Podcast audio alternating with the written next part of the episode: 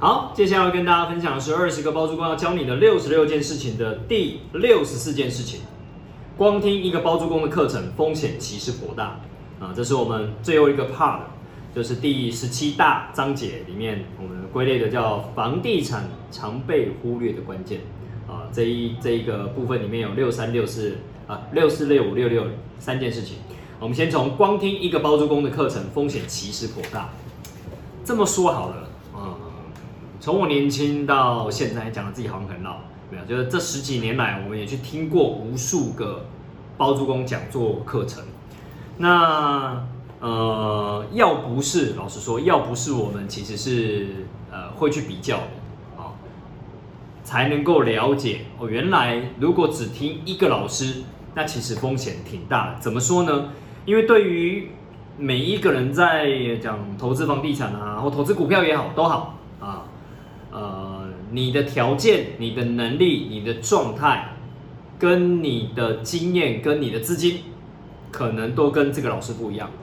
所以呢，当你听完他那一套方法，照着他那一套方法做，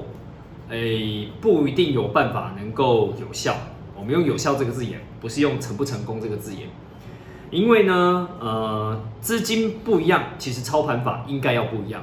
能力不一样，操盘法甚至策略，又或者是买的房子也要不一样。然后呢，如果你的资源人脉不一样，你有可能中间会遇到的风险，要能够处理的状况也不一样。所以它的变数非常的多，它的排列组合非常的多。所以你要可能开始去思考说，呃，其实我反而鼓励的不是只有去听一个老师的课，哦，包含哦，如果你有这个机会来到 Cosmo 的教室。啊，听的 Cosmo 讲课，听完之后，我也不奢望你就相信我一个人，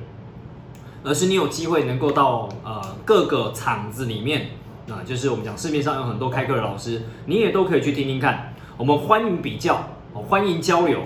但不欢迎踢馆。就是意思就是说，你不要用踢馆的角度，我们可以来切磋，我们可以来交流，大家来讨论看看哪一个老师的强项在哪里，而我们的强项在哪里，而你的强项在哪里。我们大家来切磋，那我相信透过切磋，透过分享，一定会激荡出更有创意的可能性出来。其实这些年来呢，我在建构房地产的系统的时候呢，也都是这样子来的，就是过程当中常常会跟 A 工作人员或 B 工作人员讨论看看，哦，这样的过程当中我们可以怎么做能够效益更高？偶尔也会跟几个包租公教练我们聚在一起，我们会讨论看看怎么样做效益会更高。所以呢，都是透过呃撞击，透过我们讲说切磋交流，甚至每个人不同的经验去做分享。我觉得这个累积的经验值才能够更完整。也就是说，当一个包租公不是要找一条对的道路，而是我们一直强调的是怎么样把你想要走的这一条路给做对，我觉得比较重要一点。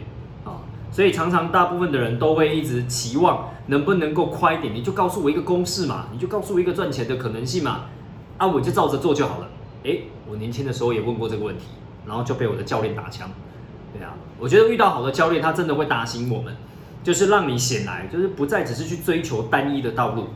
而是你会去追求，就算要追求，都要追求属于你自己的道路啊，去踹出，与其讲追求啊，倒不如讲。踹出就验证出或尝试出一条适合你自己的道路。啊，所以每个人真的投资房地产获利的方式都不太一样，包含这一本书。啊，如果啊你有幸买了这一本书，然后呢翻翻每一个人的故事，你就会发现每一个人根本都不太一样啊，但你也会发现里面好像有一些蛛丝马迹，是大家讲的背后的原理好像都一样。那如果你看到好几个包租公讲的背后的原因都一样，那那个原理你就真的要好好的注意了，因为代表它是关键中的关键，不然不会那么多个包租公都讲同样的一件事情，或都讲同样一个原理。好，所以出这一本书，我觉得真的是很难能可贵，就是你可以从不同的包租公里面去了解到啊，就是到底有他们的心路历程啊，他们的呃状态啊，他们。到底是怎么样走上这一条道路，甚至把这一条道路走好的这些关键是什么？你都可以去参考、去收集。收集完了之后呢，一样踹踹看，关键就在这里了。好好去踹踹看，踹过了，如果适合了，你就把这个教练的这个方法或原理纳入是你的，我们讲说组合里面。